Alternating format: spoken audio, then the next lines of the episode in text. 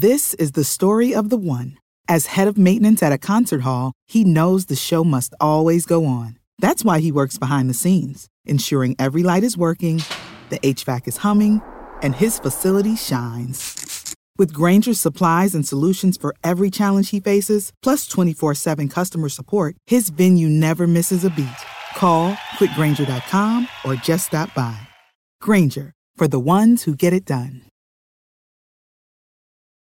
When you need mealtime inspiration, it's worth shopping Kroger, where you'll find over 30,000 mouthwatering choices that excite your inner foodie. And no matter what tasty choice you make, you'll enjoy our everyday low prices, plus extra ways to save, like digital coupons worth over $600 each week. You can also save up to $1 off per gallon at the pump with fuel points. More savings and more inspiring flavors make shopping Kroger worth it every time. Kroger, fresh for everyone. Fuel restrictions apply.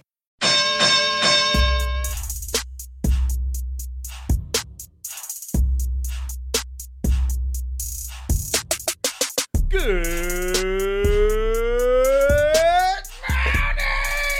Wrestling Inc. Wakey, wakey! It is me, your managing editor, Nick Hausman, back in the saddle for another edition of the Winkley, the first of the week, where we're going to talk five days worth of news. And when I got to talk a lot of news, when I got to dig in deep, there's a guy I like to start my week with. He is one of the original three Weissman. It is Michael Weissman. Michael, welcome back to the Winkley. you know they are they are wise men. They are the three wise men, much like my name is Wiseman, Mm-hmm. not Weissman, not some kind of I don't know if that's German or I don't know what you're doing over there, Nick Hausman. Houseman. But yeah, Uh, Haus, Hausman is that is that what it is? Is, is it just it's fine. uh, yeah okay Yeah. Well, well, thank you, thank you. I'm glad to be. Listen, you know what they say when you need the news, Michael Wiseman has got you covered. That's my slogan. That's my Uh, tagline. That's a good one, man. I think we should. I think we should run with that. I think that's T-shirt material. That's know? like a local news station catchphrase, right? Like Fox 8 WGHP when you need the news. you. You've really sold me here on this, and I feel like you need to be working at a local news station now. Uh, Hey. yeah, There you go. yeah. Well, we got a real news station rolling here over at Wrestling Inc., and uh, we got a lot to get to here today. No less than 14 different uh, talking points to get to here in the news segment. But after the news segment, I got a big interview to start the week with here, Mike. I, I am I am ecstatic. I, this has been a white whale for me because uh, it is difficult to get interviews with New Japan talent for a vari- for a variety of reasons.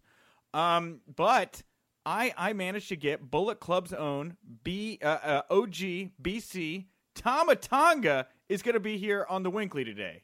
Michael, Dude, that's awesome. Isn't Man, he is a such a he's such a cool talent. You know, I, I think it's it's. I'm looking forward to hearing what you got to say. It's weird. It's it's a it's a weird, fun, awesome interview. It's weird for me because I didn't think I'd ever actually get the Bullet Club guys, and it looks like Tama could be the first of a few uh, we get to chat chat with here uh, because of the Bullet Club block party, which we're going to be talking about and and even covering there in uh, in New York. But um, it was also weird for me because Tama Tonga right now is good guy Tama Tonga, right? Oh yeah, You know, Yeah. right? And so I was expecting like, let's get into it. Let's talk the cutthroat. It's cutthroat era. What you Right. know? You know, it's too nice now. He's a nice guy. yeah. It probably takes some of the juice out of your interview there, doesn't it? No, no, not at all. I think it maybe makes it better that I'm talking to good guy Tama Tonga. It's it it caught me. It swung me a bit, but then when I relaxed into it, I was like, oh, this is a lot of fun. I'm I like talking to good guy Tama Tonga.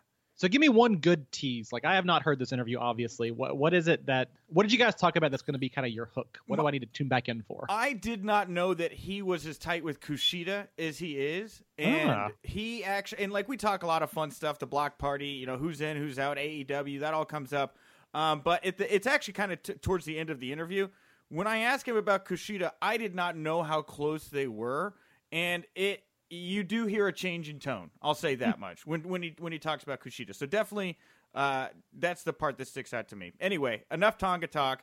You're gonna get that here. It's a it's a big piece of audio. Uh, also, uh, I just mentioned AEW. The AEW pool party rally in Vegas is going down this Thursday. I want to let everybody know our own Joey G is going to be on site as media, credentialed for that event. So all day Thursday, check out our site, check out our social media because we're going to have Joey G on site. He's going to be like our Pauly Shore covering uh, spring break MTV style. Oh, This oh! is cool though. We were just talking a few weeks ago about how it feels like some of the AEW stuff kind of came out hot and it's backed off a little bit. So I'm excited for this week to kind of see what's next for these guys. I am excited to see our own Pauly Shore Joey G at the pool party in Vegas now. I hadn't thought You know there are people that are listening to this who have no idea who Pauly Shore is. You know that, right? I just just want to clarify. Watch Encino Man, don't watch Bio-Dome. Just watch Bio-Dome back. Didn't hold up as well as I was hoping, unfortunately. Does Encino Man does it? Yeah, Encino Man's good. It's got Fraser, young Fraser. Anyway, yeah. enough of Encino Man. We have a lot to get to. Again, last but not least, uh, since we have so much to get into here, I know Michael and I both have opinions about halftime heat. So we're going to save that as a little bit uh, at the end of the show. So after the Tama Tonga interview, stick around. We're going to touch on halftime heat, and uh, and I got a couple more plugs. But let's get to the news. News you can use. News that'll leave a bruise. Becky Lynch has been suspended indefinitely by Stephanie McMahon for refusing to see a doctor. Of course, this is storyline, I would imagine, largely here on Monday Night Raw.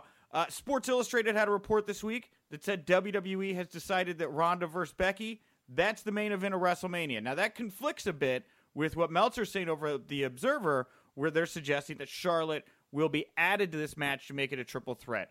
What'd you think of, of Becky and, and Stephanie's chemistry here on Monday night, Michael? It's very obvious this is a throwback to Austin McMahon. They're trying to recreate that magic. I think it works. It's a great pairing. The thing I don't like about it is that they literally did this less than a year ago with Ronda Rousey, and she was going up against Stephanie in kind of the same oh. fashion. Mm. And so it felt a little bit like a replay button. Uh, also because Becky being the rival here to Rousey, I didn't like to see her kind of in the exact same role we saw Rousey in. But uh, hey, listen, they had great chemistry to kick the night off. Uh, a little bit on the nose again, but um, it was a fun segment. I like how they're playing Nia Jackson to this, who did cause Becky the injury that originally prevented this match. Right. Kind of pulling that back in here. I think it's creative in a, in a kind of a meta way. So all in all, I dig it. Just a few kind of outside the box complaints there. It's cool when you say that. Um, I hadn't really thought about how this really is a lot like what they did with Ronda and Stephanie McMahon a year ago. Um, that doesn't really bug me so much. But what I think is interesting when you compare Becky and Ronda here, that to me starts to give Ronda the tone of like a more corporate champion. And I don't know, I don't think they're wanting to go that direction. Sure. But, you know, you can feel it in the water a bit. The fans are not taking to Ronda as the, as the baby face in this scenario. You know, I don't know how much further they'd be willing to push her as a heel, but that's a really fun dynamic to think about. Here we are a year later. Maybe Ronda's attitude has changed. I think there's a lot you could, you know, a lot of meat on the bone there to play with, with just what you brought up there, Michael. Well, and it's, it feels like too that Ronda is kind of letting that play out too. I don't think this is intentional on her part, right? She does not want this audience reaction. No. But if you go to her segments later in the night last night, she totally gives the audience more fuel to kind of bite back at her with. She called them out directly, very briefly, in kind of her quick, rushed manner in between those matches. And so that's that's where we're headed with this. I, I think the bigger point here, Becky feels much more natural in this role as kind of the man against the machine, if you will. Yeah. And so it, it, it works out great. We, we've talked a lot about who is what is the modern day Austin Austin McMahon. And I think they tried this with Ronda. It didn't stick. Becky McMahon, I think that could be the modern day version of that, especially for the women's division. So I, I really do dig the dynamic overall. I felt the McMahon Austin dynamic a lot more with Becky Stephanie than I did with Ronda and, yes. and Stephanie, and it's because you know Stephanie.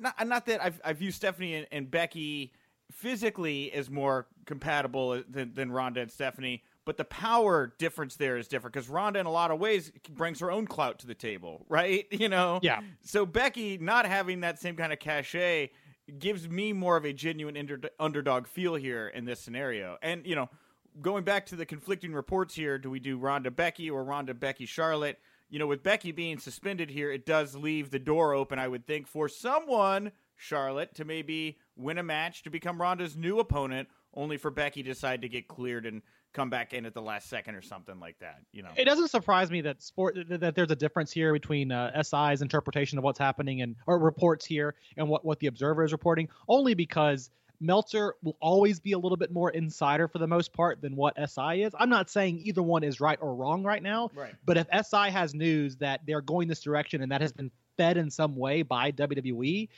it would make sense that WWE would not want to show their hand yet because they don't want to ruin their own storytelling otherwise, I mean, they are setting up this feud to go on for another two months. You got to get Becky and Ronda apart in some way, and an injury and a fake suspension is a great way to do that. I still lean towards WWE is going to want to, just my belief here, WWE is going to want to have that, you know, Charlotte name, that Charlotte Flair, the Flair name especially, in that main event. If it is the first ever women's main event of a WrestleMania, I think that McMahon likes that. The company likes that. It's got prestige to it. I don't think they need it, but I can see them still wanting to kind of have. If they've been planning on that for months, I don't think they're going to shift away from that too much now. Uh, we shall see. Uh, I I definitely I liked I liked everything they did last night. I even liked the little bit where Stephanie like kicked out Becky's knee when she was down yeah. in the corner. It looked it didn't look uh, coordinated, right? It, it looked it, it, looked real. You know, I hate to say it like that, but it looked like Stephanie knew that her knee was weak and she took her shot there and just popped her right in the knee. And watching it back, like in the moment, I was like, that looked a little sloppy. But watching it back, I was like, oh man, I really liked that sequence. I thought that those two worked well together. You know, it's the it's the Jim Cornette style of booking a segment or booking a match. Everything's got to the the small details like that create the fiction in your mind to allow you to believe this is real. Absolutely. Uh, well, we got some uh, dose of reality here. The Wrestling Observer reporting AJ Styles is dealing with a hernia. Uh, he is still scheduled for tonight's SmackDown and this weekend's events, so it sounds like he will work through this hernia.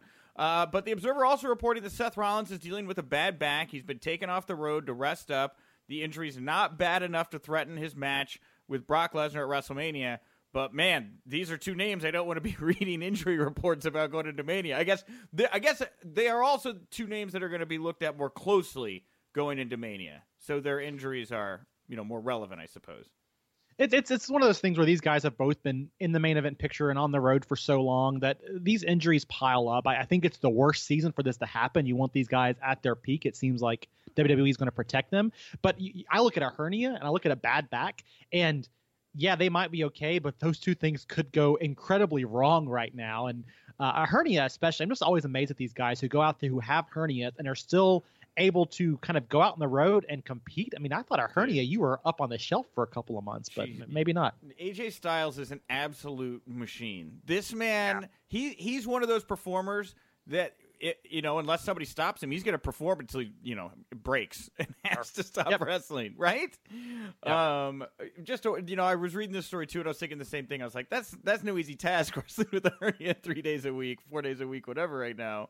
Um, but it also reminded me of that story. Remember where everybody got sick, right down in South America, and then they had to change. Um, it was going to be Finn Balor versus Bray Wyatt as Sister Abigail versus the Demon, which oh, yeah. sadly we never got. And AJ Styles like flew in from South America on like 10 hours notice, like didn't even go over the match with Finn, walked out and and put on like a, a great bout. Like this guy is a machine, unlike any other. Absolutely. And and these guys listen, also there's not anything wrong with I kind of like it when the curveballs get thrown at this company. Not that I'm wishing an injury upon anybody here, but when WWE is forced to book with its back against the wall, they do some of their best stuff. And so I would love, you know, I don't want anything to happen here, but I, sometimes the best laid plans getting blown up in their faces result in some really unique, creative stuff that happens in the company. So we'll see. Can't we'll see. can't Rollins Rollins Lesnar has to happen now. I would also just let that man sit in an ice bath for three months until you know he he's going to take on. There was the, the, build was too good on Monday night. Sure, I, I had I enjoyed it a lot. Uh, all right, this next story here we're going to touch on. Uh, PW Insider reporting um, about a story here that flows out of Dean Ambrose leaving WWE thing. Now, before I get into it, the reason I'm a little garbly gooked in my mouth is I'm trying to find the segue here. Michael, do you still think this Ambrose release is on the level before we get into all this? Yes. More it, and more. Okay. You mean you're talking about is it a is it kayfabe or is it real? Is, is it re- yes? Is it, it, did he is he actually is he done? Has he made the decision to leave in April? The statement we were given was uh, 100% on the level. This man's out. He's, I believe so more so than I did a week ago. Yes. Okay. I, my attitude has also changed that way, and it's because of stories like this. Uh, PW Insiders reporting that following Ambrose's decision to leave WWE, officials were meeting with talent backstage at SmackDown last week that had less than two years left on their deals. W has uh, WWE's been looking to sign talent to five-year deals for a while now, so they don't have to worry about these. You know, every two, three years, your contract's coming up type deal. Uh, Miz and Owens recently signed five-year deals. Uh, the talent was said to be looking on in amazement as officials tried to make these deals with.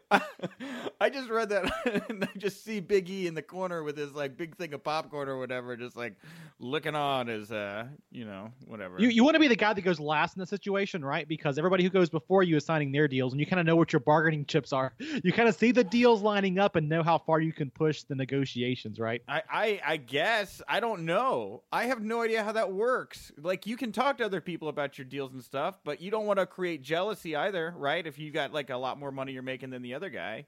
I guess the thing that strikes me about this story that's so bizarre. I mean, yes, that key word there that uh, the report said that talent was said to be looking on in amazement, which I think is really crazy wording, right? Right. But that's what the report said said. But the big thing here is this is a move by WWE that to a certain extent reeks of desperation you know, I, I get it. You want to you want to lock up your talent to five year deals and whatever else. And if a talent wants to sign on for that, I think that's a little bit crazy. If I'm anybody in this business, considering your shelf life in this business can be, you know, depending on how big of a star you are, early 40s, and you kind of start waning out. But I, I think the thing that's crazy to me here is that not only are talent kind of signing five year deals, that WWE is stepping in after a TV show, a TV broadcast, and trying to lock down all these talents at one time. That feels desperate in a way that this company should not want to show. Desperate, desperate, or, or smart as a fox, right? I mean, because look, look historically back at you know how WCW did manage to get a foothold on WWE, right? And it was just uh, you know the the sheer amount of stories that are just like nobody knew what was going on with my contract. I had a handshake deal. My contract was written on the back of a cocktail napkin. Like, right? There was there's a lot of stories about guys being able to get in and out. You know, uh, say what you will uh, about that time. And now they're walking into this scenario and they're saying, hey, you know what? We actually, with the power of foresight, um, can can maybe make this problem not be as bad this time around if we are more, you know, diligent about it.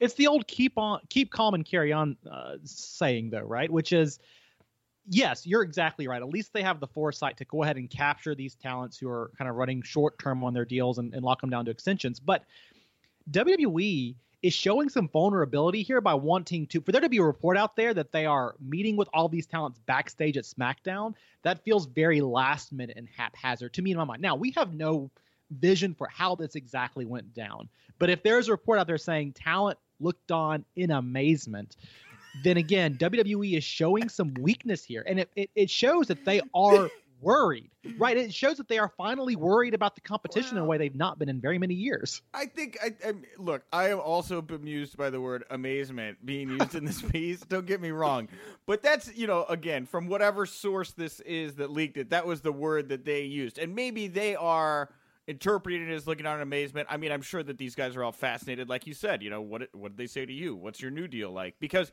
right now, I mean, you can't have picked a better time. I'm sorry, I can't get this image out of my head of Big E sitting in the corner, chowing down on some popcorn while everybody else signs contracts around him. This is just money guns oh. going off everywhere. Um, no. But like, they're really, uh, you know, I say it a lot, but there's never been a better time to be a, a, wrestler on the edge right now in WWE, and this is just one of those crazy stories. I would love to see you know, Canyon Ceman in the back, you know, whoever else, Carrano running around in the back, trying to make these deals, appease everyone. Maybe Vince personally. Who knows?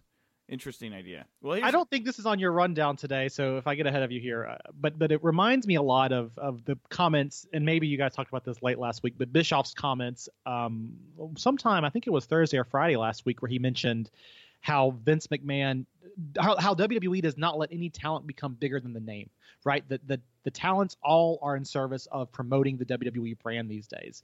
And I, I think that's the big difference right now than you look back at, you mentioned the Attitude Era and WCW and all of that, which is none of the to a certain extent these guys are interchangeable for this company right it's the other thing that kind of surprises me here because yeah, these talents all have this calling card to WWE, but let me ask you a question. If Dean Ambrose walks out, they're going to slot somebody else in that exact same spot, and it's not going to be like their brand takes that big of a hurting by losing Ambrose. Now, a lot of us will lament the loss of Ambrose on that roster, but to a certain extent, WWE is kind of a little bit, you know, they have their talent roster coming up through NXT. They have their pipeline here. They're a little bit immune to big changes like this with talents, don't you think? Well, I mean, yeah, their model, you're right. Everybody's interchangeable. But the idea that you would get to see Dean Ambrose in a fresh environment, fresh opponents, you know, getting to act a little different, you know, again, these are the calling cards of what helped WCW get a leg up on WWE, uh, WWF in the 90s. Sure. And so, I mean, I, again, it's like the power of foresight. How do we maybe make this? You know what's funny? In their quest, it's you know the road to hell is paved with good intentions. In their quest to lock down talent and be more prepared for what could be another head-to-head war, they could be making this worse for themselves. I don't know. Maybe it's it's tough to say in this situation. You know, how is talent going to react? How are the fans going to react to these stories? Right? I mean, it's great to hear at least that all these guys are going to be making more money. As a fan, that makes me happy. You know. Sure. Yeah, that's a good point too, and that's fair. That these guys, again, stability for the wrestlers here, bigger paychecks for them, always a good a good thing to have. So Dean Ambrose was on the road with WWE this past weekend. It looks like he he's going to continue to fulfill uh, house appearance, you know, uh, that he's got on his contract and maybe even television stuff. He was on Raw last night. He lost to EC3. Good for EC3. I was I, I'm still a little weird about why they don't seem to want to let these new talents, other than like heavy machinery, I guess. But EC3, they're not letting him go out there and be EC3 quite yet. Yeah, controlled environment, right? They they they feel scared a little bit, a little bit gun shy, but we might get there in a few weeks. We'll see. Yeah. Uh, AJ Styles responded to a fan online who said that he signed a new contract by saying, "I know nothing about this." So AJ Styles playing the game as well. So there's your contract updates. um, People bought into this so big too. Like, listen, guys, okay, just real quick. Okay. AJ Styles, somebody comments on this, and people are like, maybe he didn't sign a contract. Well, maybe he did. Maybe he did. maybe he's just screwing. Like these guys tweet around and get bored sometimes and just screw with people. All right, so take it with a grain of salt. Yes. Um, Wrestling Observer also reported that WWE wanted Lars Sullivan at Raw last week, but he was not there, and his status is still unknown. Now, I feel for Lars, um, and, and whatever he's dealing with right now but the myth of this guy is growing in the wake of whatever this is right now. And I hope he does get to come back because honestly, I feel like he's, you know, there's more of an aura around him now because of this weird disappearance than even before his uh, debut was announced. You asked me earlier if I thought the Ambrose thing was on the up and up, or you know, if not, I said definitely not at this point. I don't think so. I mean, I think it's, I think it is on the up and up. He actually is leaving, but here, Lars Sullivan, this is the one to ask about, right? Are they playing this up? I, I think the mental health issues were probably real, but at this point, to your, to what you're saying here, this aura around this dude is making him all the more appetizing to us as fans. So we'll see what happens. He kind of feels like a Bigfoot, right? It's like right. he just went up into the mountains and disappeared, you know? and with a name like Lars Sullivan, I mean, come on now. I want to find where's the vignettes. We find him up in the woods, just chopping wood. He's like, "Get that camera out of here! I've left society." oh, I uh, he's, he's building the Daniel Bryan title belt, right? I shouldn't kid. Oh man, he would be a great. He'd be great, bigger, more muscle. That's what Daniel Bryan needs yeah. behind him. Uh, Dinner with the King, Jerry Lawler had an interesting note that uh, made waves on our site, uh, WrestlingInc.com. Nia Jax and R-Truth, according to Jerry Lawler, may have real heat from the stiff shot that Nia gave Truth from behind at the Royal Rumble. And King said Truth was hot and he had to be held back. Now, I find, a, I find that a, a bit difficult to believe. Uh, yeah. I mean, you never know. This could have been one of those things that, in the moment, if somebody punches you, surprisingly, you get caught off guard. Listen, if somebody jumps up at me, I get pissed off at my wife if she bumps into me the wrong way sometimes when I'm not expecting it. Right? Like we all get jumpy sometimes, but but having real heat um, and stiff shot and had to be held back. I, don't know. I can't imagine Truth was actually going to run down there in the middle of the Rumble and sock Nia out, right? He's a professional. Yeah, yeah I d- exactly. I find it difficult to believe that R-Truth had to be held back from punching Nia Jax in the face. I just, I don't believe it. I, I mean, you know, whatever. But uh, it's R-Truth too, right? When's the last time R-Truth got hot about anything? Right? I mean, the last actual feud I remember him having was like that that that stuff with John Cena before the little Jimmy little Jimmy bit back at um Capital Punishment or whatever it was in the early 2010s. Yes, you're correct. It was Capital Punishment. You're right. Uh-huh. Yeah. And they had that Barack Obama impersonator. Anyway, he's not been a serious guy in like many, many, many years here. So I just think the whole thing seems a little bit comical. Yeah, a little funny to me. I don't yeah. see R-Truth like punching Nia. Then he does the floss, right? And then he leaves quickly. I don't know. I did, but I mean, it is interesting, right? The next night, the guy's the U.S. champion. You know, he's gonna a little be, Benny Hill music in the background. He's a great. He's gonna be a good U.S. champ. I'm excited for this run. Mm. Mm. You disagree? You're not excited for the truth run? I'm just saying. Like, listen here. We had we had a a lit like the champions here. The the lineage just doesn't make any sense to me. Shinsuke Nakamura, right? He's gonna do this. Rusev, right?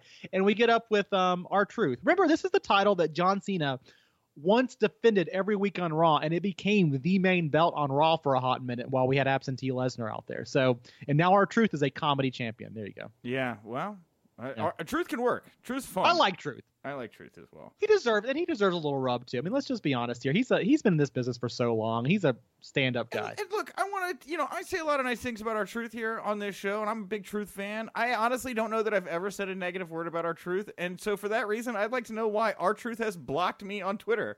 He's a, it's a fact. Like I'm blocked by not many people, honestly, and I don't know why R-Truth has blocked me. So somebody can find that out for me. I'd appreciate it.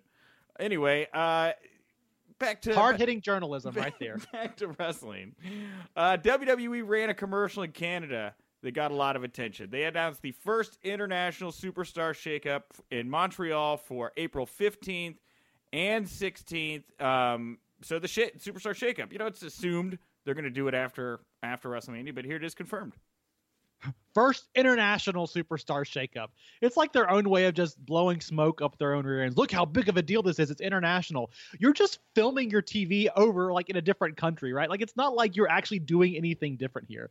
I just find that comical. But yeah, anyway, doesn't surprise me the dates, but so international. so international super because it's in Montreal, right? So that's I guess what makes it international here. Um, with the superstar shakeup this time around, though, is this where we finally get to see? You think some superstars move to NXT? You know, that's something that Triple H has talked about. I mean, do you think this, or do you think this will just be a couple Raw, SmackDown guys going back and forth, or do you think they take it a step further? I, I would love to see an actual. I mean, listen, I, I joke about the international superstar shakeup, but if you want to, you're going to bring in some guys from the NXT UK, one or two, bring them up to the main roster. But at some point, you've got to send some of those guys elsewhere. So yeah, maybe it happens. I don't feel like though.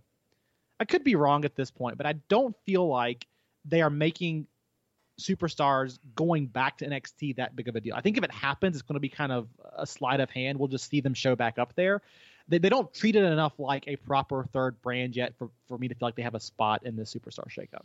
Yeah. So anyway, it is it's out there. As we get closer to the superstar shakeup, we find out more about it. We'll revisit this, but you know, interesting as well. Did like the left hand know what the right was doing when this thing got aired in Canada? Is this the way they wanted this announced? Do you think? I I doubt it. It seems like somebody just got a little bit jumpy for advertising for local shows. Yeah. I don't know. I mean, it, advertising's so different now, right? WWE like, controls its messaging so much. I would be surprised if this is what they intended. Well, but that's the thing is like advertising works so differently right now. And if you do something like this that looks like a mistake, it's like way more likely to get passed around than if you just do a traditional ad campaign. I guess, but I don't think they're trying to put eyes on the superstar. In their mind, superstar shakeup is still months away. I mean, for local markets, probably they want to sell those tickets, but for us here in the states, mm-hmm. they're not trying to get us thinking about that. They're still trying to sell us on Elimination Chamber here in a couple of weeks. I, I, well, Chamber, you know, and there was that. I didn't even include that note on here because there's a spoiler. But the Houston area, I guess, put out like the Chamber poster with like all six women's tag teams on it that are like, here's all the competitors, and we're still running qualifying matches. Ugh. You how does this happen, Nick? I, have always kind of wondered this in, in regards to how do they let spoilers like this get? They've done it numerous times over the past. They've let main events of pay per views get spoiled because they're advertising a champion for the next day. Why would you do this as WWE? Why would you not advertise a star, advertise the championship separately, but not this guy will be there or this person will be in this match in this capacity? Uh, I I just think that I just think they have like a huge web now, and like you know, sometimes yes. stuff happens. I think that's really all it is. Uh, as time goes by, I would guess that the the holes in the ship will be plugged up and fixed. But you know, they're they're expanding rapidly right now. There's just way too much going on. I think you know. Did they ever plug that hole where the guy who knew all the results of matches was betting a bunch of money and like had the odds in the favor and was like winning a few years ago? Do you remember that story? I do. I do. I always I always felt like it had to be like Kevin Dunn or Vince or right. like Michael Michael Hayes probably was probably getting in on that. Badstreet USA blaring in the background, and he's committing insider trading. Um, which I guess I wouldn't go so far as to call it insider trading. This is the big scandal of WWE's era now is that they they know the results of matches and they bet on them themselves. what a dumb thing. All right, um, not here's a cool thing. PW Insider, well, a cool melancholy in some ways. PW Insider is reporting that uh, the Hart Foundation is going to go into the Hall of Fame this year. Bret Hart, Jim Neidhart, and Jimmy Hart, the original Hart Foundation with their manager Jimmy Hart. Now, the other members of the Hart Foundation, Brian Pillman, Owen Hart, Bulldog, are not going to be included according to this report. I really hope that this report was leaked in hopes of putting pressure on uh, Owen's widow to allow him to be included here, and so we can get him, Bulldog, Pillman all at once. I would love a proper Hart Foundation induction. It, it does feel a little bit like we're missing something without the entirety here, especially missing Owen, which is such a big deal. I, I get the animosity there. I get.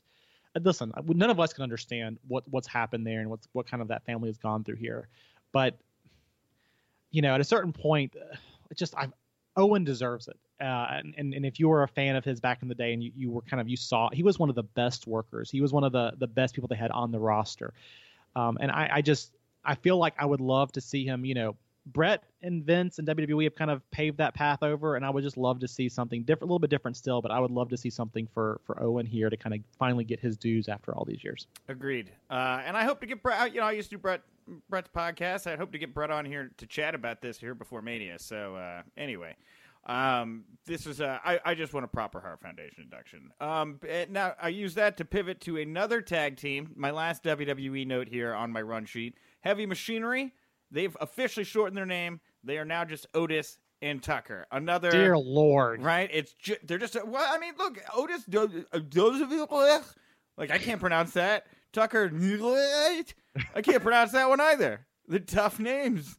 It's like Andrade getting his name shortened, right? Because we can't remember Andrade Cien Almas, right? Oh my God. But no, here, this is so dumb. No. Heavy Machinery is an awesome name. Otis and Tucker sounds like they're going to be showing up as a guest stars on the Andy Griffith show well, later on tonight. They'll still be Heavy Machinery. I think they're still going to be called Heavy Machinery, but now their individual names will just be Otis and Tucker, which I'm fine with the Otis and Tucker sounds like the the most rambunctious backwoods duo, and, and the way they've already been portrayed as being kind of like you know goofy and out there. It's like the Bushwhackers, right? The Bushwhackers used to be some bad mamma jammas. Come to WWE, and all of a sudden they're hey oh, hey, oh and all that. It just I I don't need more comedy tag teams. Give me guys who want to go in there and fight and earn the championship and beat the crap out of their opponents to do it. That's what I want. But here's the thing: is I I actually I I think that Heavy Machinery, Otis and Tucker. I like them, and because they remind me of guys from like that are the goofballs on a construction site. Like they're big dudes, right?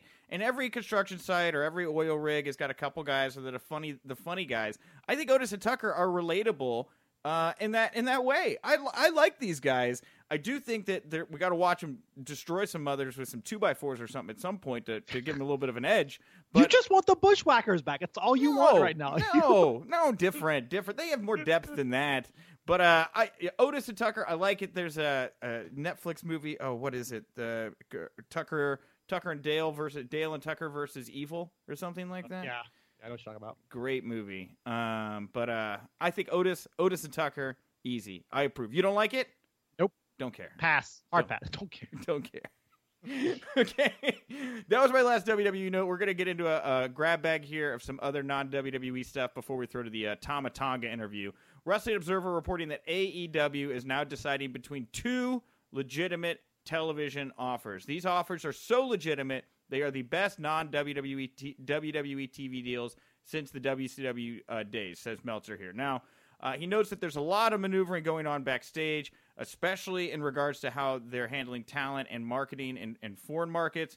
And uh, I just wanted to mention that tomorrow I'm going to be running an interview with Jeff Jarrett here on the show, where on top of all the Elias stuff, he does talk about how he sees his expertise maybe that he's bringing to, to WWE a bit as in the foreign, foreign marketing area. So I wanted to throw that out there. But anyway, AEW two legitimate TV offers. One of them has to be, I would think, Turner. These guys were in Atlanta. They got a dozen Super Bowl tickets. I mean, the CNN Tower looks over the stadium. I'm pretty sure um, that uh, that the Super Bowl was at. But what, what's your take here? What do you what do you think's going on? I love the I love the word here. The two legitimate TV offers. Um, I, I, have to imagine there's like Pop TV or somebody else, you know, TNN or I guess what is it, Spike TV? Eh, it could work, but uh, like Pop TV is somewhere telling their um and their shareholders, yeah, guys, we're in talks with AEW while they make them some kind of like half-ass lowball deal out there, right? So um, these two legitimate offers. I think you're right. Turner's got to be in the mix. I think that lineage makes a lot of sense. Mm-hmm. My question would be, where do they go? You know, TBS has shown some propensity in recent years for wanting to show. I mean, they carry some of the NCAA NCAA games. I, I think TNT that that name that network isn't what it used to be, but that could still um, that could still be something though. Maybe they need a good anchor. They're, they're doing a lot of dramas. and Maybe they think that a return to wrestling could could bring them some good cachet. So I think that, and I would I would assume the other one is what Spike TV maybe. Just speculating. Is it Spike anymore, or did they change their name again? Oh yeah, they're the Paramount Network, but but maybe maybe that's still an offer out there. What do you? Th- I mean, Uh, who I else mean, would? I, I don't know who else. To me, it's it's to me. I think it's just I, I in my head it's Turner. Like I'll be a little surprised if it's not Turner and the Sure. super the super. And I know, look, you know, you're gonna say, oh, Tony Khan, he owns uh, an NFL franchise and everything. Of course, they're gonna be able to hook up the elite guys with with these Super Bowl tickets. I mean, it also is convenient. It gives them a convenient excuse to all be in Atlanta, right? Yeah. And across the street from where all those negotiations would be would be going on. So, food for thought. Uh, Kenny Omega officially became a free agent. I guess on my birthday, February second, Kenny Omega became a free man. Um, all signs, of course, pointing to him signing with AEW. If you've been watching Being the Elite, he's got a countdown clock uh, on his phone. He'll probably be at the pool party where our own Joey G, aka Pauly Shore of Wrestling Inc., will be there, uh, getting getting his take. Kenny Omega to AEW. You think that's a, a, a slam dunk at this point? I think it's a slam dunk. I think um, I'll take a half a step back here. This TV offer, I think you take Kenny Omega, the what what really is the hottest free agent right now in professional wrestling. You pair him up there, and then the talk of this big TV network deal, you you bring Kenny Omega to that table, uh, show him as being an international superstar. I think it makes a huge impact for AEW. Right? If AEW were to sign with somebody, a second subpart, second tier network, none of this would feel as big. If they go to somebody that is a major broadcast network with wrestling lineage, it's huge here. And, you mentioned best non WWE deal since the WCW days. AEW is knocking it out of the park right now with what they're doing business wise. And the question is, how does this hold up in a modern television climate? I guess we'll find out. You know, WCW got a lot of leeway back in the day. I don't think AEW will get quite as much, but with a, a potentially huge TV deal, Kenny Omega obviously going to AEW, I think this is this is a bigger and bigger deal every single day. It feels like. Yeah, and you know, interesting uh, as you talk about lineage here. Sting has been announced for Starcast 2. First big name. It was announced, I think, just last night. Nothing screams TNT WCW era to me bigger than Sting, right? And Sure. uh, again, you know, and I saw this Sting announcement at Starcast 2, and it brought up an interesting question to me. And, and, and get this, um, I'm going to ask this question to Conrad. I'm actually interviewing Conrad tomorrow. I was I was going to hold off on announcing that till till tomorrow, but that'll drop on Thursday. Um, it brings up an interesting situation here. If Conrad and the, the Bucks and, and AEW, they're all in bed together. It seems like Starcast and AEW basically intertwined. Where is the line for letting legends appear at a convention for WWE? Are you giving the rub to AEW by letting legends that you people that you have under contract appear at this convention, or is there a difference as opposed to any other convention? Well, it's there's got to be some kind of wording here in their contract that gives somebody like Sting and, and gives other stars the flexibility to do this. I mean, I, I saw Kane at the um, you know convention they had here in Winston back in November. I thought that was very strange because he was he had just been over at Saudi Arabia. So the wording here, I guess, them treating Starcast like a separate event from AEW lets them get away with this. I think it was an official AEW event. I, I think they'd have a harder time with it. So there just must be some loopholes in here that allow talent to have this freedom and flexibility. Uh, you know, and, and that's just, it's very interesting to me because I think about all those legends out there, right? And is WWE going to get tight on these guys doing a convention? It's, it's a fast, Absolutely, they will. Yeah, Absolutely. It, it is a fascinating thing for me thinking about how WWE will handle telling talent they can't do a convention for their rival. And like, who do you get to fill up your conventions then? I, I can't wait to ask Conrad all this. So uh, you guys can tweet me questions as well if you've got interest uh, about this topic. Um, Lucha Brothers were officially offered an AEW deal by the Elite at Come Hell or High Water, and in the pay per view over the weekend. Lucha Central is saying deals are not exclusive, so they're going to be able to continue perform everywhere else they do. M- MLW, Impact, uh, CMLL, AAA, I don't know, everywhere. They're all over the place. Um, but they are likely to be performing again at Double or Nothing. Not a huge surprise here that the Lucha Brothers, I guess, would find themselves somehow Yeah. in AEW. Um, uh, and lastly, here, the Darewolf PJ Black, aka Justin Gabriel, has announced on Twitter that he's officially signed with Ring of Honor, and he's going to start March 16th. Great get for ROH. I'm uh, interested to see how they find their groove here in 2019. They've got good pieces, you know. Yeah, yeah, yeah, yeah. They're they're doing some moves, making some moves here. They they're protecting themselves against the future, but there's still a lot of unknown in the indie scene right now, and and so I, I'm I'm skeptical a little bit of, of ROH and what they're going to do. Glad to see it. Want to see more of this kind of stuff happening for them. All right. And with that, let's get to the uh, interview for today. Uh, today's interview, again, like I said, features an OG of the BC. It is Bullet Club's Tama Tonga. At this time, it is my pleasure to welcome to the WINCLY a Bullet Club OG and now former never open weight six man champion, Tama Tonga. Tama, welcome to the WINCLY. Hey, thank you for having me, Nick. Hey, man, did you really need to drop the former? Oh, jeez, bro, just throw some shade on me right at the beginning, huh? I, I, I, I gotta get you. I gotta get you going, Tama. I want to feel that. I want to feel that fire here. You, you guys. Oh man. Yeah, you want to talk about it? oh man, Nick. Uh, my brother blames it on me for being this good guy uh, for 2019. I, I, it's, I tell you, it's really hard to be a good guy in wrestling. It's a, it's it's hard to be a good guy altogether. Mm-hmm. But geez, I, I I think the blame is put on me for for this whole new leaf, for turning over a new leaf in 2019. What, what, is the reason for that? I, would like to know. Why have you decided to become good guy Tama Tonga? Ah, man, I I you know at the end of 2018, I was doing some reflecting, and I couldn't help but notice that a lot of my problems were stemming from my anger man my anger issues.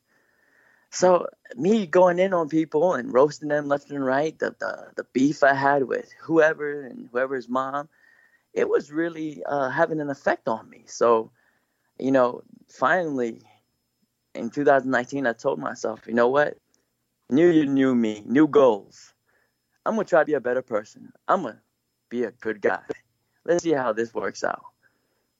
And it's not working out well. You lost the titles. You were like, you were, no, you like didn't want to hit Yano. I watched the match. I mean, I watched how you lost the match. I mean, you're you're genuinely. This isn't like, oh, what a nice guy on Twitter now. Like, you don't want people to get hurt in wrestling. How does that work? Yeah, that's that's what I'm trying to figure out, Nick. Is how does that work? how how how does that work? I, I'm I'm with you, Nick. I don't know how that works, and I'm every day is just I'm I'm trying every day. It's, it's one one fight at a time, huh? Or one non-fight. Man, I feel like I'm talking to Matt Sydal or something right now. Okay, so you you're you are personally winning, like your chakras are aligning. You're a winner, but it doesn't seem to translate into to like actual pro wrestling wins. That's got to be frustrating for the Bullet Club right now. It is. Mm-hmm. It is. Uh, so something's got. I mean, I'm I'm just trying to figure it out. It's, you know how how how does Tanahashi do it? Mm. How does you know how does the, the, good guys do it? How do they become a good guy and and and win all these matches? I don't know. What what is it that I'm missing? I think you need to wrestle with your butt more. I think if you I think if you I think if you have a funky weapon, you can be a good guy and also that that'll be my funky weapon, huh? yeah. Yeah. Uh, well, this is interesting to me because now you're a good guy. You're a nice guy. You're obviously a very nice guy taking the time to talk with me here. And you're going to throw a really big party for all all the fans. April 7th, right across the street from WrestleMania, Bullet Club Block Party. Tell me about this party. This is huge for us. We're taking a step here to connect with the fans, Nick. You know, being the good guy that I am, I felt, you know, we need to give back. We need to connect with our fans, do some community outreach, show them that we are really good guys. We're we're good people. So why not, you know, strengthen our bond that these fans have given us for you know so much support these past few years. Uh, actually, five years since we began. Five years, Nick. Can you believe that? That's crazy. Bullet Club's been alive for five years. It's crazy. And we're this still strong. So that's what we're trying to do. This block party at Reds in New Jersey, April 7th. Ah, oh, it's going to be huge. It's going to be something different. It's never been it's never been done before. Have you ever noticed? Have you has anybody ever thrown a block party? For I, wrestling? I went to Terry Funk's barbecue one time before WrestleMania, and that was like in a big like barnish environment across the street. But it wasn't because what I that's true story. The wrestling was not very good at that show, by the way, either. If anyone was a part of that show, But anyway, this is very different because from what I've heard, like you have the room for like thousands of people to attend this event. I mean, yes. this thing this thing could yes. be massive. What what kind massive. of what kind of a message are you trying to send? I mean, you're right across the street from from WrestleMania here. What what are you trying to? What is the message? What are you trying to accomplish with this? Nothing. I, it's just nothing towards them. Oh no, no, Nick, Nick, Nick, I'm a good guy now. Nick, this is how much of a good guy I am. We're gonna have we're not we're not intruding onto their lot or any of their property. No, no, no, no, no, no. We're just trying to be there to support everybody. New New Japan being there the night before, kind of like a celebration. Our community outreach to you know touch base with the fans, you know, interact, and of course WrestleMania is there. We are throwing our party before WrestleMania, before it even starts. We'll be done an hour before the, the event begins. And this, look, we've taken it a step further. We're giving you, the fans, buses, bus services to take you to WrestleMania. That's amazing. Yes. What a great Yeah, I know. what a good guy thing to do. Yes. Responsible, so we don't have nobody has to drive Mm-hmm. while intoxicated. Sure. Only over 21, of course. Right. and we have shuttle services. Mm. You know, no nobody has to walk. I know we're close. We're only like a block or two away, but you don't have to walk. We'll we'll take you over there. That's that's incredible. And there's going to be uh, all the Bullet Club guys are going to be there. Uh, this will be an open bar, so everybody's gonna be drinking, having a good time. Like you could literally, you know, get that that drunk selfie with uh, Bad Luck Fale or something like that. Is that what I'm? Is that what you're promoting here? Yes, Yeah. yes, everything you said, and we're gonna have Jimmy's famous seafood catering. Okay. All you can eat, all you can eat Jimmy's seafood. Okay, and we're gonna have all kinds of games. So we, I, I'm, we're gonna have cornhole. We're gonna have, we're we're looking at bringing in PlayStation with the Fire Pro Wrestling. I'm I'm throwing, I'm trying to throw up some video games. Hmm. I mean, it's it's it's it's an all around good time. That's what we're trying to to show everybody that we can interact, we can have fun. You know, we're bringing in the Bullet Club, New Japan guys that that a lot of you guys haven't seen. Bone Soldier. Uh, we're bringing in uh, Sniper of the Skies, Robbie Eagles. So we're just trying to show our face here in America and show, hey, we're good guys, we're good wrestlers, we're here to have fun too. Let's have a good time together. Because that's what the NWO did. They showed up and they're like, hey, "We are very nice people, right? We're here to just embrace you and give you hugs, maybe a box of chocolates." Worked. It worked well.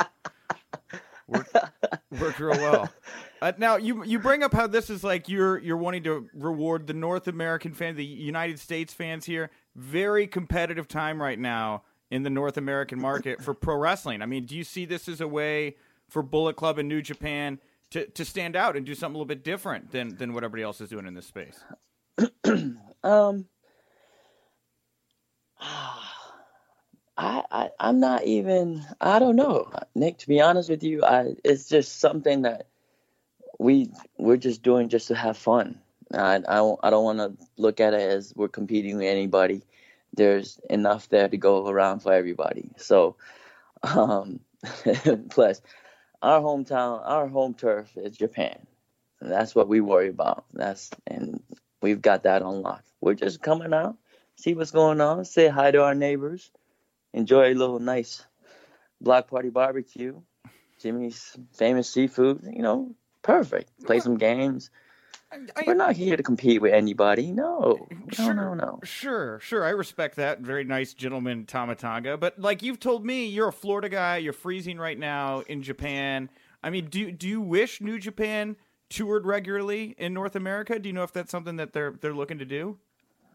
Oh yes, I, I think with with LA Dojo there, and um, I, I think yeah, we're, we're making a, we're making ourselves seen, but we're not. This isn't no invasion. We're not competing. We're just hey, this is our product. We're having. We're just here just to show what we have.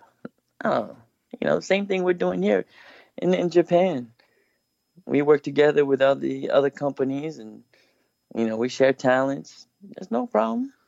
You know, it's funny. Um, I was at the AEW rally in Jacksonville, which was just before SmackDown was that night in Jacksonville, and uh, was I chatted with your former Bullet Club brother and Cody there a bit at the end of that, and he sounded a lot like you.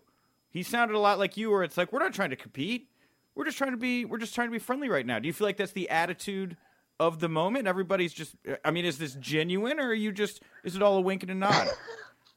I don't know. I don't know what their intentions are. You know, I I know what mine is. You know, we're we're just having fun. So Okay. I don't know. I can't speak for him. They're you know they're doing something great over there, and wish them the best of luck. But and we're doing our thing. So Yeah. Okay. Just just wondering. I mean, how has how has Bullet Club felt without the the elite? I mean, the Bucks were there for a very long time with it as well in, in Bullet Club. I mean, how has Bullet Club felt without those guys being around the past couple months? uh, I mean it's same as before because they weren't really here much the time before. They they show up and I mean pretty much just on like you know uh not on an everyday basis like how you know me and my brother Fale. See, we're here on tour every tour. That's that's every month. You know, they they come in on like sporadics. So, uh, I mean, I don't know. It's just it's the same as before. I'm sorry to say. Okay. You know, the guys guys leave, and we just fill the spot and and move forward. I, that's all we can do is, you know, that's what we did the time before that and the time before that. So it's we just grow and evolve. Um, do you mind taking me back to when you found out that they were going to be doing this crazy thing and starting a company, and just kind of what your initial reaction was to to finding out that they were leaving to to go to go do this? I we kind of we kind of knew from the we kind of knew for a while ever since the um the um what's that the all in the first one Mm-hmm. yeah I, I think we just kind of have an idea you just kind of know you know we knew their contract was up and and you know the bucks are business guys. Cody's a smart guy. They i think they like things more on their own terms. And so i, I mean it was i i saw it was the the the way they would do it. So maybe it was only me. Did you did you ever have any itch to to go along for that ride with them? Was that ever a consideration for you? No, no, no. I'm I'm I'm locked here in New Japan for a very long time. Okay. Just wondering. I mean, it's it's so intriguing the dynamic with with you all. I mean, how do you feel Bullet Club has ma- been able to keep it like so fresh? I mean, with all the changing talent stuff, it's very different than like you know I brought up NWO earlier, but they kind of like got boring and fizzled out. Like you guys have been able to consistently find ways to to stay relevant. Uh I I don't know. you know the the I, I I see there's two, you know, um, common denominators here in all eras of of Bullet Club, and that's Fale and I. And Fale is more like Fale is like the we they call us the heart and soul of Bullet Club. We you know keep it alive, keep it pumping, bring in guys that the club needs, and unselfishly step aside, you know, to make this whole thing work. Interesting. Yeah, and you talk about, you know, how people come in and go and, and all of that. Obviously, Jay White is now the leader of Bullet Club. Uh, kind of a, a little bit of a controversial decision, at least among, you know, the circles I uh, I talk to. You know, some people love it. Some people say way too early, way too young. Like how how did you how did you zero in on Jay White as the guy to lead the ship? I mean, you know, those same people, the same people who said that Okada was way too early, way too young when he came in and challenged uh, uh, Hiroshi Tanahashi straight off when he left America territory. I mean, you, you know, everybody, you put somebody in a position and you get them ready for it. And they will grow to that responsibility. That's that's how New Japan is. Yeah. You know, Yeah. Uh, I, I was going to say, uh, what what advice have you been giving to him? I mean, obviously, this is a huge responsibility, you know, that he's taking on right now. do you, man? Do you? don't, don't worry about anybody else's opinion. Do you? Yeah. Uh, how is he? How is he handling the pressure of it all? Oh, oh, like like it's nothing. It's just another day at the job for him. He's a natural. The guy's a natural. You know, we've known Jay for a very long time. Prince Devitt was the one who recommended him to come out here to New Japan, and then Fale was the one who brought him in. So, I mean, he's also a Kiwi New Zealander. So, I mean, he fit right into the mold. Well, I, I just I, I'm fascinated by Jay because you are you're so much fun. I love your social media presence, and you're obviously very candid. You don't mind speaking your mind. I I kind of view you in some ways as the actual leader of Bullet Club. Do you think that that's a, a, a not the right way of looking at it? Ah, I'm a good support system. There you go. Okay. You got to know your strengths. And I was I would like to think of myself as a pillar that holds this all up. Okay. Uh, is there is there any talent that you've got your sights on? Uh, like you say, you and Fale are always looking at people to bring right people in. Is there anybody else right now that's on your radar that has has caught your eye? Uh there's there's a lot of talent, especially the ones that are making the splash out there on um on the news. Guys that wanting to leave certain um you know uh companies. Mm-hmm. Um you know who's that? Uh the revival. That's those guys definitely um piqued in interest. I think they're very great workers, and uh, uh you know always watch their stuff. Um, but that's pretty much the only ones. In, I mean, on on that type of stage right now that I see that I might be looking at at uh, leaving. But um, yeah, there's a lot of like indie promotions we look at, especially in Australia and England right now. We're taking a look, but I mean, pretty much that's on the wraps for now. I gotcha. It's interesting you bring up the revival. I, I did want to know, like, what do you? Because you obviously are you're so happy in New Japan. Like, you're very committed. You love New Japan, but there are a lot of stories coming out right now about guys that seem to be wanting to leave WWE or go elsewhere. I mean, what do you make of of the stories about that and the kind of general tone around WWE at the moment? Uh, I don't know. Just, uh, I think I think the market uh, is a good time for, for guys to grab work elsewhere. That you can get uh, more eyes on you. Maybe it's a very competitive market, like you said before. Sure. So guys are um, maybe thinking that there's uh, you know greener pastures out there. So there's options. You have options. So you know it makes people makes wrestlers think. You know, hey, if I'm not being utilized here, maybe I can go out there and be utilized somewhere else.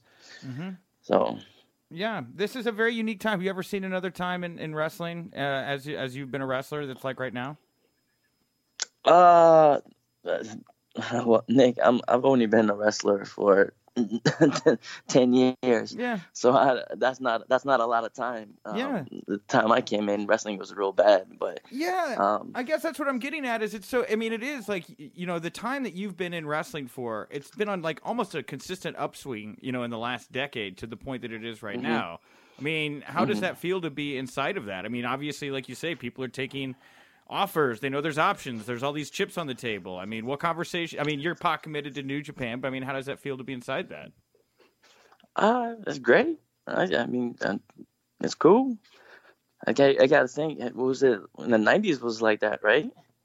Yeah. '90s was like that, and then I mean, uh, it's cool. Well, and it's it's Uh, you know, and, and with all the NWO Bullet Club comparisons, I mean, now that we're back in this kind of '90s period, I feel like Bullet Club is poised here to take a bit of center stage again. I mean, you guys are kind of the uh, the gatekeepers of talent that really seems to explode. Everybody goes through you know Bullet Club that's become of of note here. I feel on the big stages in the past couple years. Uh, I feel that too. I feel that too. Um, it just, I think it speaks for, you know, not only the club but for New Japan, guys that come through New Japan. So um, that that speaks high volume for the, for the, our company. Yeah, you've had some interesting tweets and things making reference to Finn Balor and AJ Styles. Like, uh, you know, what, what should we make of that? You just playing around? You trying to send messages to your friends? Like, what are you, what are you, what are you doing with this stuff? What? I, I I sent messages to them. I sent messages to Karl, Doc Gallows. Those are our friends. Those are our brothers. We you know we see what they're doing and we wish them well always.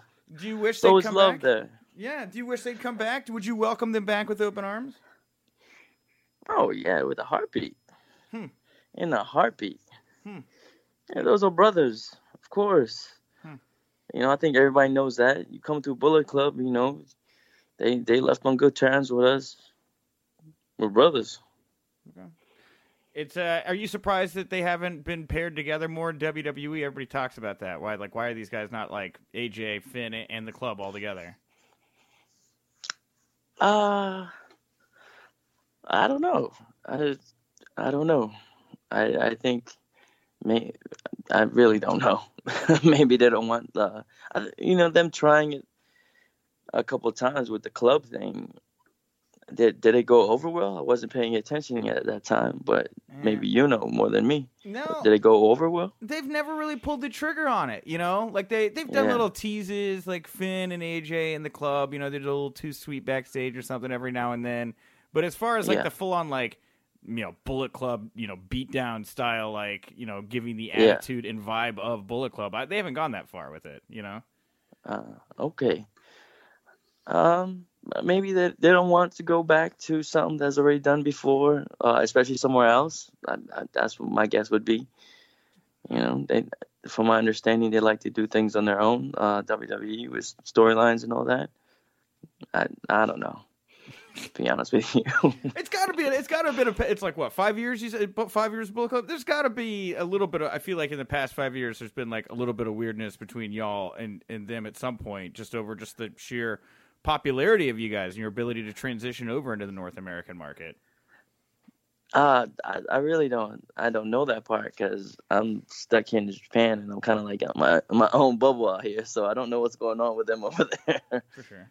Well, I'll change it up here a little bit. Um, uh, there's a new president at New Japan, Harold Meij. Uh, what Uh-huh. what do you think of him? What's your relationship been like with the new president? Uh, from my understanding, he's brought he was brought in to to help us uh, expand, and I think he's you know he's working hard towards that. And I mean, I I, I want us to expand, so I'm on the same boat. Okay. Anybody's trying to help the company expand and and do better for us, that's that's best for business for us. Yeah, and, and what uh what differences have you noticed? You know, under the new management. Um, might be a little too soon to to notice a, a whole big difference. You know, um, I think it takes a little time to to see the changes really taking effect. So, but it's it's happening. So, but I just don't see the whole huge difference yet. Ask me in another year. Okay. For sure, we'll do. Uh, how's your dad Haku doing? I haven't seen him around a little while. What's it? What's why? Why is he not out there throwing thumbs and things right now? Uh, he just he was just in Ireland for a very long vacation down in Tonga. So he's just you know, he wants to slow it down. He he's looking at retirement. He's you know, he's getting he's getting older. So he's he's trying to slow it down and enjoy more life. He's not trying to work, beat up people and bite people's nose off. So you know, What's the crazy? he's trying to What's the craziest story you've ever heard about your dad that you're like, there's no way that's true? Uh, I grew up with a man, so Okay. I believe all of it is true. Okay, then I'll flip it. I'll flip it then. What is a story about your dad that you think is is really cool that maybe a lot of people don't know? Because your dad, you've got to know, your dad's like a mythical figure in like many wrestling circles and things. So the stories that come along with him. Uh, it's to hear all these stories, but knowing him, he's he's the most kind and gentle man I know. All right, cool. That's That's that's it. You'll just be you'll just leave it at that. You don't want to share a story. He's like, yeah. Yeah. you know, I got bullied as a kid. My dad showed up, threw the kid through a wall or something like that. Not- nothing like that. no. Okay, all right. Just wondering. Um, you, uh, I have uh, one of our contributors here, Kelsey, who was actually uh, at the the last Long Beach show in Nor- in uh, for New Japan. She wanted me to ask you why you sway to the ring and how did you start? Why would why why do you sway like that? guess I don't know. I that's just the way I I do things. That's just I like to sway. I like to walk with style. I think it's boring when somebody just walks straight forward. Mm-hmm. I think every every step of of you to the ring and you in the ring and then back out outside the ring and back into the dressing room is style. When all eyes on you, I don't want to be boring. For sure, yeah. Uh, and you obviously you want to stand out. I mean, do you see yourself now that you're not never open weight six man champion? I hate to bring that up again, but like, do you uh, do you see yourself moving more into the IWGP heavyweight title scenario, or do you have other tag? titles on your mind? Like, where do you see yourself going in, in 2019? Uh, well, I, I'm in a tag team called Guerrillas of Destiny. So we're gonna be going after tag team uh, IWGP Heavyweight Tag Team Championship belts. So you know that's uh, I don't feel we were done justice with this three way at Wrestle Kingdom. I think that we need to go and go on a toe to toe. You're so you'd like to you it's against uh, LIJ. You'd like to. I mean, Bullet Club LIJ is one of my favorite uh, feuds right now in wrestling. Period. So. Yeah, yeah, it'll, it'll be you know against you know uh, Evil and Sanada. Well, I don't think they're a proper tag team. I think they're two individuals put together. So I think we're gonna um, we need to go after that and expose them for for what they are, a singles competitor. They are not a tag team. Interesting. I thought it was very uh, Wrestle Kingdom. I thought it was interesting that the the, the year was starting off with uh, New Japan seemingly just rallying so hard around Bullet Club and LIJ. Do you think we can expect to see a lot more of uh, the two entities touching gloves here in 2019? I think that's a really good possibility. Yeah. Okay. Yeah. Okay. Uh, with that note, on that note, there's a, a big stage coming up. Uh, New Japan and ROH have their big, uh, or y'all have your big Madison Square Garden Super Show, which you brought up earlier. The uh, the Bullet Club Block Party taking uh, place the next day. Uh, what what would you like to see yourself doing at MSG? How do you feel about getting to go play the Garden? Ah man, that well, it was a dream of mine to go wrestle there. So I, I just want to be a part of that that whole. Um, that legacy of, of Madison Square Garden. Everybody who's anybody has been through there. So I, I just want to be there and perform and, and and give the people what they want. Yeah, I mean it's a really cool opportunity. I mean, do you have any personal favorite memories from Madison Square Garden? Any big matches or moments? No, no, just when my dad. Uh, the one I I remember the most is when my dad uh, body slammed Big John Studd and I think that was at Madison Square Garden. I, yeah, yeah, that's a cool memory, especially here in Royal Rumble season to think about that. Mm-hmm. Mm. Uh, let me see here. Uh, I have a question here um, from Jesse Collins from from Wrestling Inc. You want to know who's been your favorite opponent in New Japan? Mm. Uh, I I would. Whew, I think it would have to be Tanahashi. Mm. That's who's been uh, Tanahashi. As somebody to wrestle, um, Tanahashi. Okay. But tag team wise, uh, I think one of our best feuds or best matches we ever had was with um, Ishii and Yoshihashi. Uh, yeah, uh, for sure. And uh, my last uh, my last subject here that I'm going to bring up, uh, as I thank you for the time here today, Tama. Um, two nights mm-hmm. ago, uh, New Japan saw Kushida uh, lose his final match before he's leaving the con- uh, company. It sounds like he may wind up at NXT. Who knows? Uh, but I just didn't know mm-hmm. if you wanted to touch on, um, you know, what Kushida brought to New Japan Pro Wrestling, and you know, what kind of a, a gap I guess he's leaving there um, with his exit. Um, yeah, it's gonna be a huge gap that, but I I know uh, we got guys to uh, step up and fill that gap. But Kushida and I made a uh, a debut together the same day here in New Japan in 2010 um, for the best of the Super Juniors, and we always remember that. So I worked with him a lot for the first couple of years, and then when I went heel, uh, we shared a lot of memories going against each other. But he's just he's an all around great dude. I think he's a good dude. He just he just had his child um, last year, and so did I. And so I feel like uh, his story and, and, my story kind of intertwine here and there. Is is nice and unique, but he's been great for the company. He held the uh, the uh, junior division very very tight and held it up very high.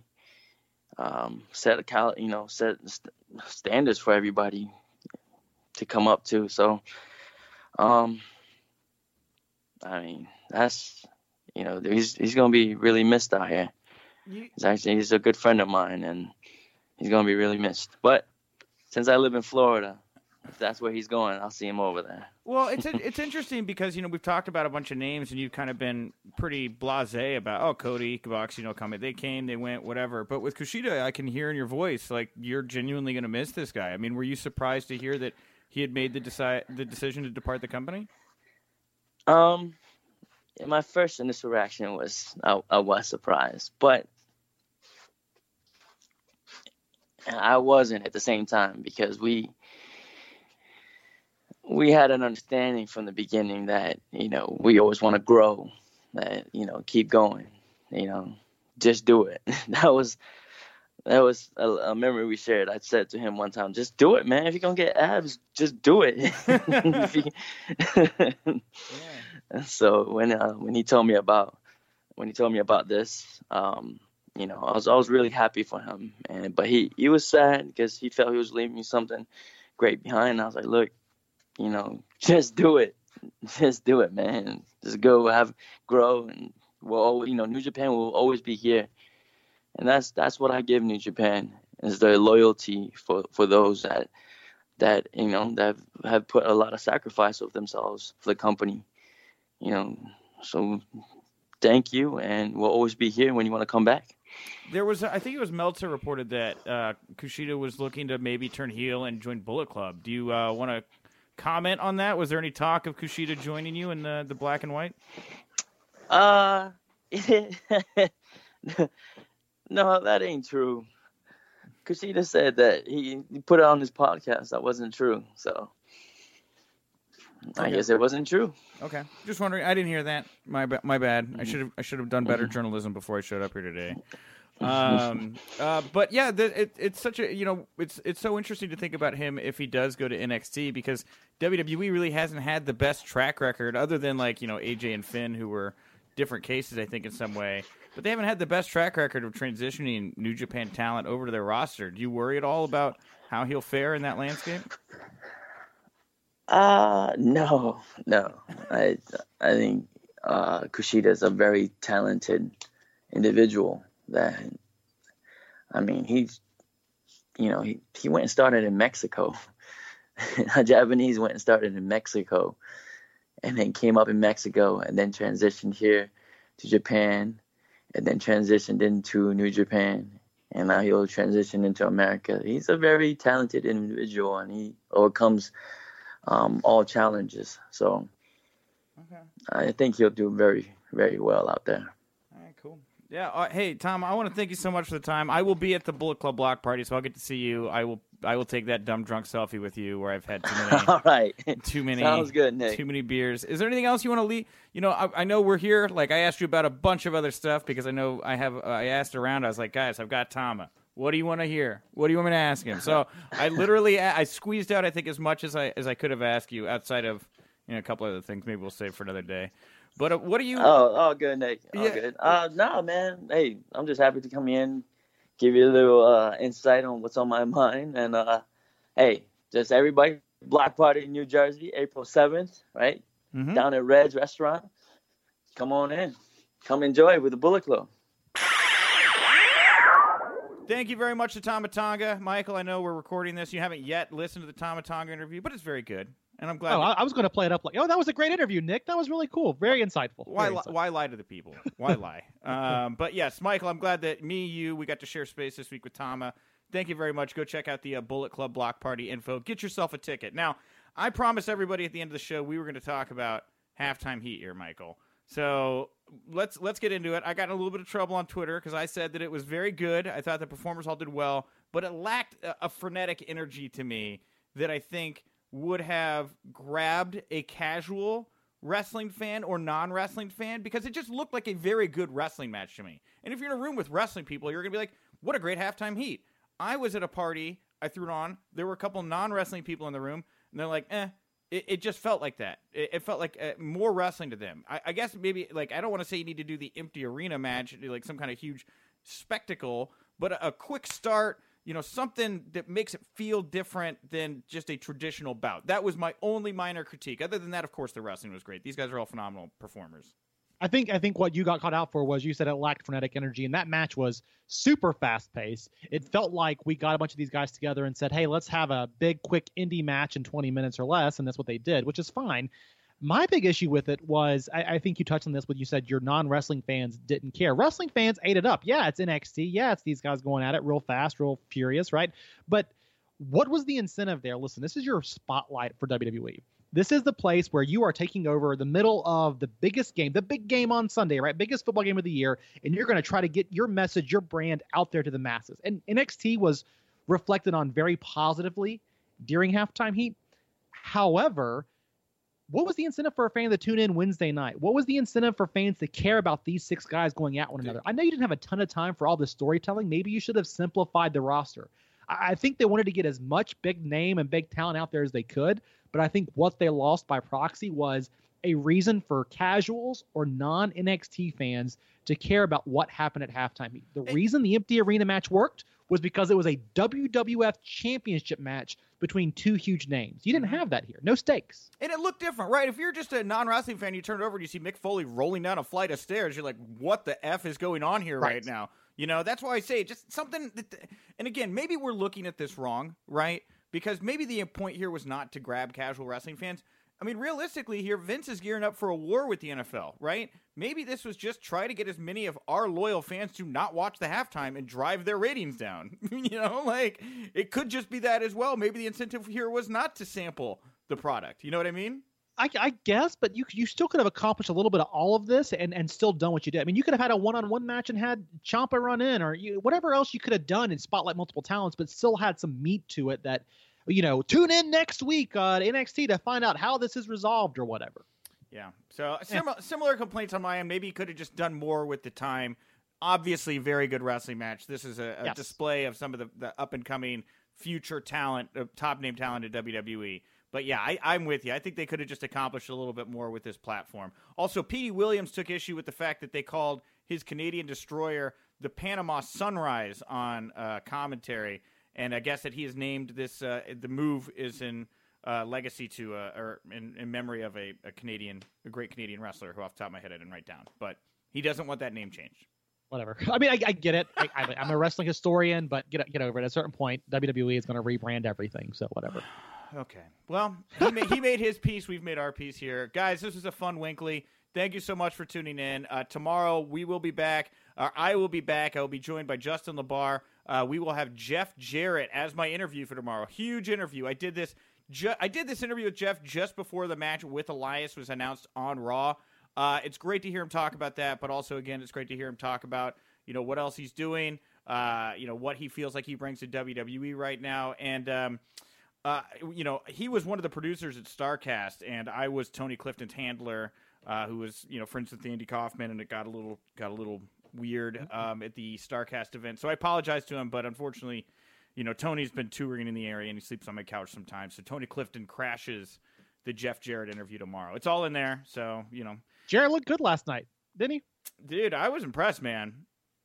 I He, he, he turned me down for an interview back at WrestleCade, so I hold that against him. But he looked good on Raw, so whatever. No. All comes out in the wash. Yeah, I guess I, I thought he looked great. I definitely would like to see him do more. What do you think? What would you like to see Double J do here in? WWE? I'd like to see him. You know, I think he could. I like this spot for him. I don't think he needs to be paired with Road Dogg, but I think you can kind of have some fun with him being a legend and going around and, and wrestling some younger talent. I think it's a Mhm. good spot for him. Mm-hmm. I think it's a good spot for this talent. I don't know that he needs to have these epic matches with everybody he faces, but he can give a rub to some young guys, and, and you could have some fun feuds here with somebody trying to take over the you know the legend here. Cool. You kind of like the way they use Kurt Angle a little bit. Yeah, yeah, yeah, yeah. Kind of weird that him and Kurt Angle are in that role, right? Equally at the same time.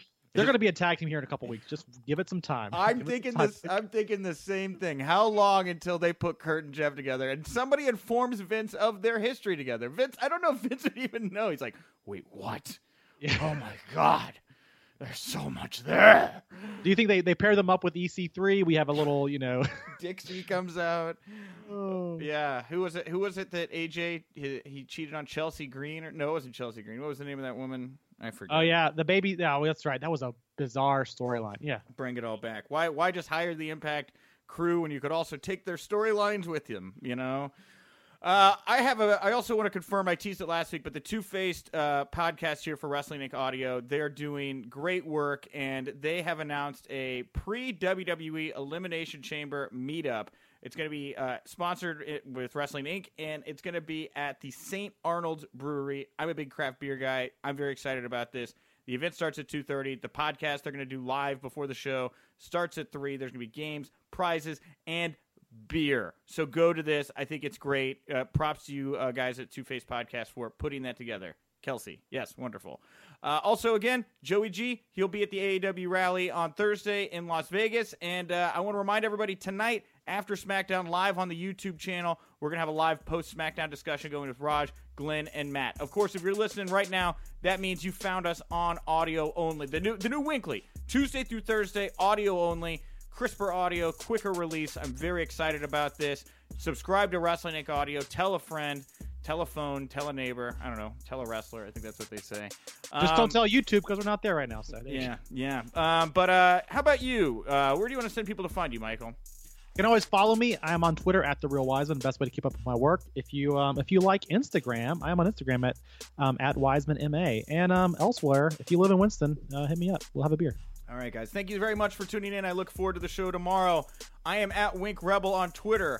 And remember, if you winked, you didn't miss it.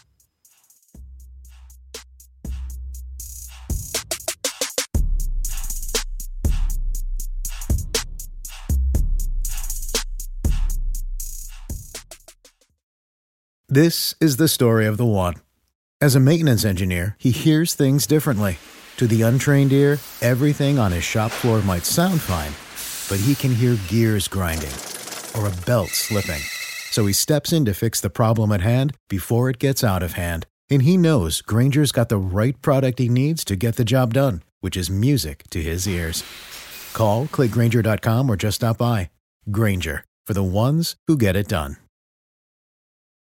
When you need mealtime inspiration, it's worth shopping Kroger, where you'll find over 30,000 mouthwatering choices that excite your inner foodie. And no matter what tasty choice you make, you'll enjoy our everyday low prices, plus extra ways to save, like digital coupons worth over $600 each week. You can also save up to $1 off per gallon at the pump with fuel points. More savings and more inspiring flavors make shopping Kroger worth it every time. Kroger, fresh for everyone. Fuel restrictions apply.